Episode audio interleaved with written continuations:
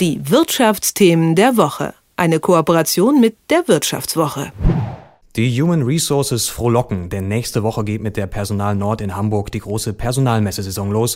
Und das ist im Grunde nicht nur was für Leute vom Fach, denn der Fokus liegt in diesem Jahr auf digitaler Arbeit. Und ich äh, glaube, dass jeder von uns Geschichten im, äh, selbst im Betrieb oder im Unternehmen selbst erlebt oder zumindest gehört hat, wo die äh, hauseigene Unternehmenskultur und äh, alles, was Digitales betrifft, irgendwie aneinander geraten ist. Das hat noch nicht ganz geklappt. Was auf den äh, anstehenden Personalmessen diskutiert wird, was wichtig ist, das besprechen spreche ich jetzt mit Kerstin Dämon, Redakteurin der Wirtschaftswoche. Guten Morgen. Hallo, guten Morgen. Ja, ich habe schon angerissen. Die äh, Personalchefs wollen auf ihren großen Messen in Hamburg, in Stuttgart und ich glaube im Sommer auch in Köln ähm, über das Thema digitales Arbeiten äh, oder Arbeit der Zukunft sprechen. Vielleicht müssen sie das sogar. Äh, das sind ja beides äh, so Buzzwords, insbesondere Arbeit der Zukunft. Äh, gerade in aller Munde. Was ist denn gerade aus Sicht einer Personalabteilung so wichtig an dem Thema? Wo gibt's da Knackpunkte? Wo gibt's da Gesprächsbedarf? Also zum einen sind äh, natürlich die Probleme, sage ich mal, die gleichen. Es stellt sich immer noch die Frage, wie finde ich den perfekten Mitarbeiter, wenn mein Standort nicht so attraktiv ist. Also wenn ich vielleicht nicht in Berlin bin, sondern irgendwo im Sauerland, wie locke ich qualifizierte Leute zu mir an?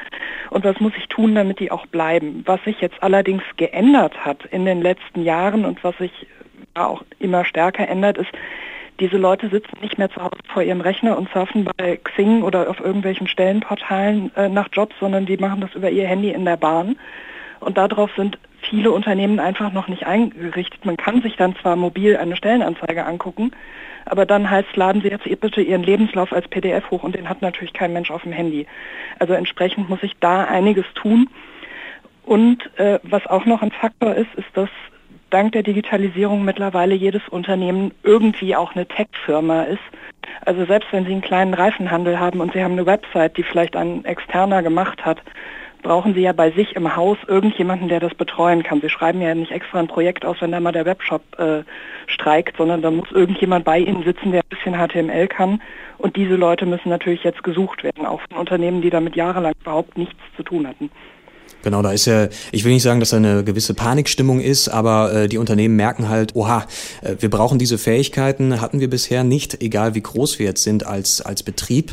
Äh, können Sie ein Beispiel geben, wo äh, gerade im Bereich Digitalisierung so Vorstellung und Realität in deutschen Unternehmen noch immer auseinanderkläffen, auch mit Blick auf, äh, ja, auf den Fachkräftenachwuchs? Ja, da äh, gibt es einige sehr nette Beispiele, also was auch daran liegt, dass viele Unternehmen jetzt gemerkt haben, oh Gott, wir müssen was tun, weil der Markt das verlangt, weil die Konkurrenz es macht. Und so ein bisschen im, ja, ich will jetzt nicht sagen blinden Aktionismus, aber man probiert eben einfach Sachen aus, ohne sich vorher groß Gedanken drüber gemacht zu haben.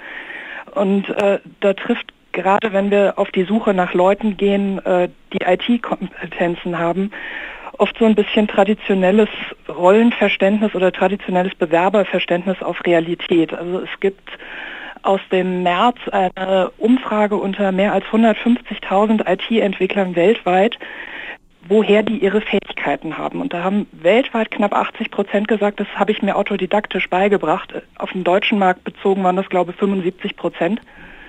Und jetzt habe ich da jemanden, der sich selbst eine Fähigkeit, eine Programmiersprache, ein was auch immer angeeignet hat. Und der kommt jetzt zu so einem ganz traditionellen Unternehmen, das sagt, ja, äh, haben Sie ein Diplom für das, was Sie können? Und dann sagt er, nee. Ja, haben Sie vielleicht einen Ferienkurs gemacht oder waren Sie an der FH oder irgendwas? Sagt er, nee.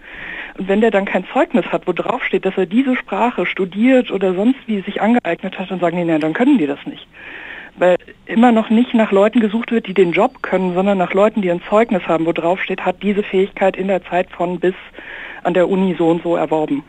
Ja, das klingt irgendwie immer noch tatsächlich nach klassischer deutscher Wirtschaft. Äh, wir nehmen nur Leute, die äh, ja, die einen entsprechenden Unikurs besucht haben und dem mit äh, drei bis vier verschiedenen Zeugnissen auch äh, beweisen können. Also es sind nicht alle Unternehmen so natürlich nicht, aber es kommt eben doch noch vor, dass äh, in vielen Köpfen so verankert ist, das war doch schon immer so und natürlich ja. muss da auch der IT-Nerd genauso funktionieren wie alle anderen auch. Ja. Da knüpft dann auch das nächste Stichwort an eigentlich, äh, was ja dann Arbeit der Zukunft ist. Ähm, dazu will noch jeder was mit Big Data machen. Das sind auch so Dinge, die jetzt so langsam ähm, ja in den Wahrnehmungsbereich äh, deutscher Unternehmer immer weiter hineinschwappt. Äh, welche Probleme ergeben sich denn da für Betriebe und Unternehmen und deren Mitarbeiter mal rein aus einer strategischen Perspektive? Die Daten liegen ja meistens vor. Wenn Sie ein Unternehmen haben, haben Sie natürlich die Daten über Ihre Mitarbeiter. Sie wissen quasi, wie viele Leute da arbeiten, welche Altersstruktur, welche Gehaltsstruktur. Das liegt ja alles in der Personalabteilung vor.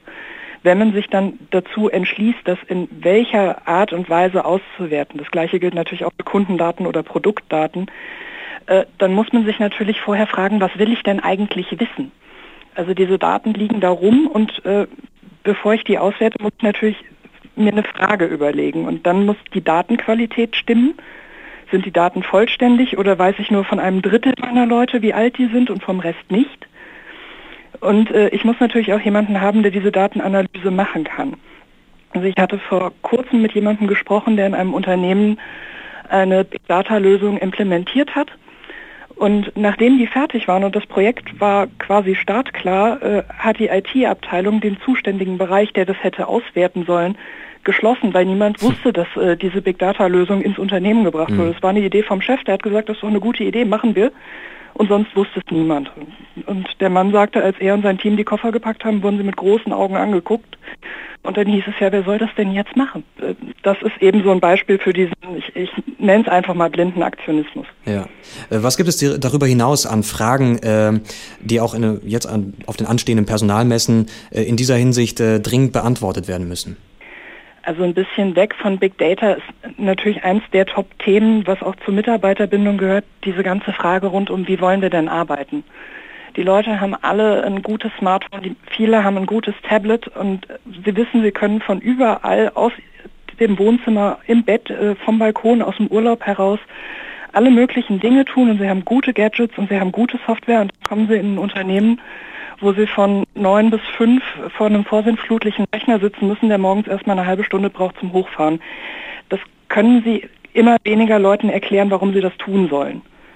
Insofern müssen sich eben auch Unternehmen die Frage gefallen lassen, warum darf ich nicht arbeiten, wie ich möchte, warum darf ich nicht, wenn der Tag schön ist, mit meinem Rechner in den Park gehen und von da aus arbeiten. Es ist natürlich immer auch eine Sicherheitsfrage, eine Datenschutzfrage, aber es ist eben auch ganz viel eine Einstellungsfrage. Nächste Woche beginnt in Hamburg die große Personalmessesaison und dann werden diese Fragen ja dann auch beantwortet werden müssen oder zumindest besprochen werden müssen. Und neben den klassischen Themen wie was packe ich in meinen Lebenslauf geht es natürlich auch um die großen Hypes der Betriebswirtschaft, Digitalisierung, Big Data, Arbeit der Zukunft. Da gibt es dringend Gesprächsbedarf, wir haben es schon gehört. Darüber gesprochen habe ich mit Kerstin Dämmer, Redakteurin der Wirtschaftswoche. Vielen Dank nach Düsseldorf. Die Wirtschaftsthemen der Woche. Eine Kooperation mit der Wirtschaftswoche.